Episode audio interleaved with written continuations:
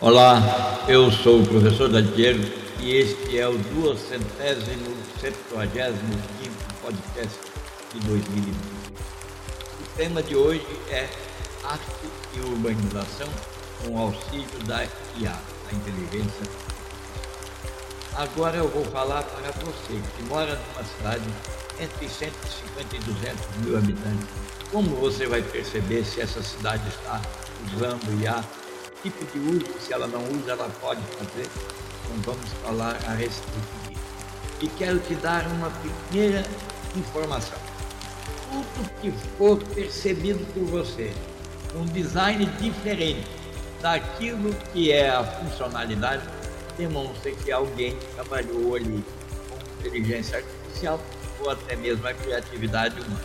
Por exemplo, os postes de luz que têm ou que tenham um desenho artístico diferente daqueles meramente utilitários demonstra a presença da IA. Assim são com os bancos de jardim, os ônibus e tudo aquilo que eu vou relatar agora para você. Você vai ficar sabendo como a IA pode ser usada ou se ela está sendo usada na sua cidade. A IA realmente pode otimizar, melhorar, fazer com que as coisas fluam melhor.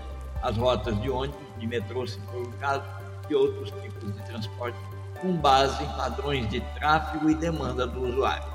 A arte pode ser também incorporada no design dos veículos, nas estações, e isso torna o transporte público eficaz e também um espaço de expressão cultural. O que, que você deve observar para saber se ali está presente a inteligência artificial auxiliando o administrador público. Pense assim, que os horários dos ônibus e dos metrôs parecem, quando você chega no ponto, nossa, cheguei na hora do ônibus, parece altamente adaptado às necessidades dos usuários e as estações de metrô, por exemplo, exibem uma arte local ou instalações artísticas. Isso é um forte indicativo que ali tem a presença da inteligência artificial, ou mantendo, ou criando, ou fazendo aquilo que é necessário para o momento. Os sistemas de irrigação inteligentes em partes, partes públicas.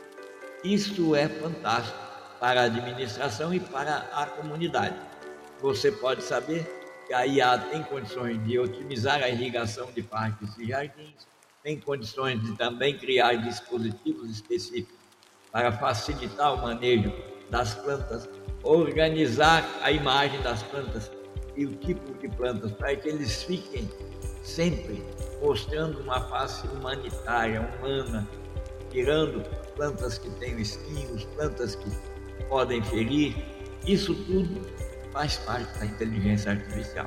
E aí, se os parques parecem bem cuidados, independente das variações climáticas, você pode ter certeza que os dispositivos de irrigação ali estão controlados por inteligência artificial.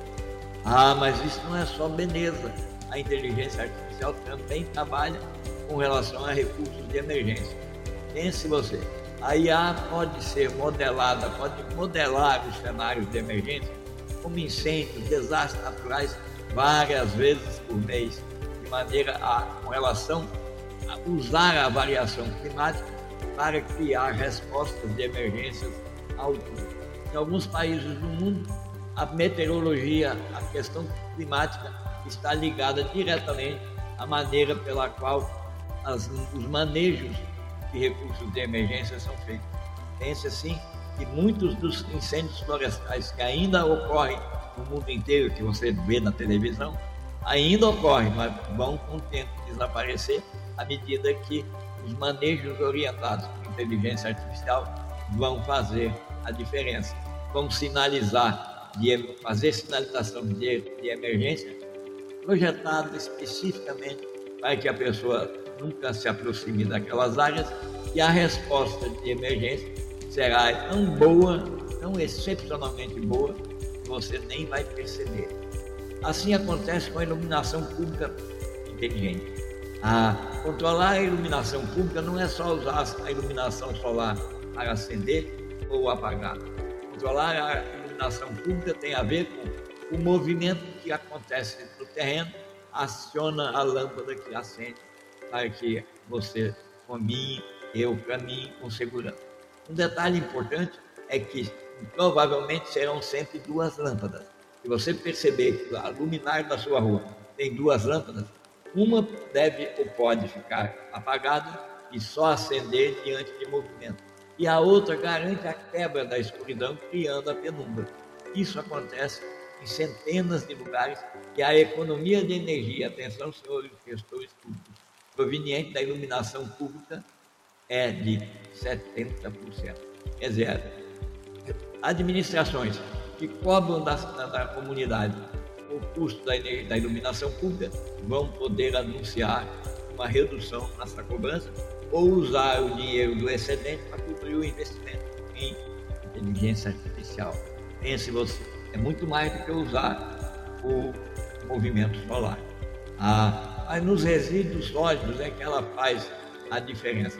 A coleta de resíduos sólidos, aqueles que podem ser recicláveis, podem ser otimizados por descarte. À medida que as câmeras de rua captam os indivíduos que descartam até próximo de suas regiões, é possível avaliar como a coleta pode ser setorizada. Uma coleta para resíduos sólidos e uma coleta para resíduos ambientais provenientes do lar. Isso é muito importante, em outro momento nós falaremos sobre isso. Agora aqui tem a, a parte mágica participação e engajamento cívico. Isso é importante nos dias atuais e sempre será. Aí as plataformas de IA podem coletar e analisar as mensagens fisiológicas, as mensagens de expressões faciais que recebem das pessoas, do cidadão, sobre várias questões urbanas. Exemplo, o indivíduo que tropeça numa queda na calçada, ele tem uma, um semblante ele emite uma expressão facial. A câmera pega e vai criando um banco de dados sobre isso. E no final pode fazer com que os pontos-chave de desgosto, de tristeza, de abatimento sejam cuidados antes dos outros pontos menos agressivos. Se a cidade tem também uma plataforma para engajamento cívico, com as interfaces artisticamente projetadas, e análise de dados robustos. O que quer dizer isso? Que você encontra ali o trânsito na rua naquele momento, que você confia que a plataforma te oferece informes providenciais sobre clima, sobre ventos, enfim. Você tem isso à sua disposição, é sinal de que a administração pública cuida de você com o uso de inteligência artificial. Jardinagem, já falamos, a identificação de cargas, pense você. Atualmente, nós, e a administração pública, muitas vezes, pulveriza os espaços públicos com detergentes, com inseticidas, baseados na presunção de que ali tem ou não determinados insetos.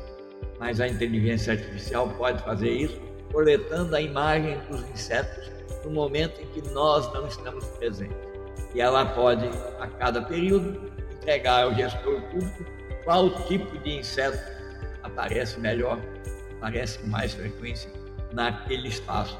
E aí sim, a identificada, identificada a praga, o, a pulverização será com a, a contramedida eficaz, sem gastar mais daquilo que é normal, daquilo que seria o ideal. Dito isso, eu quero falar para você em outro podcast, nós vamos avançar tratando de aspectos relacionados com a longevidade dos dados produzidos por IA e como a plataforma pode manter esses dados vivos. Até o próximo, um abraço.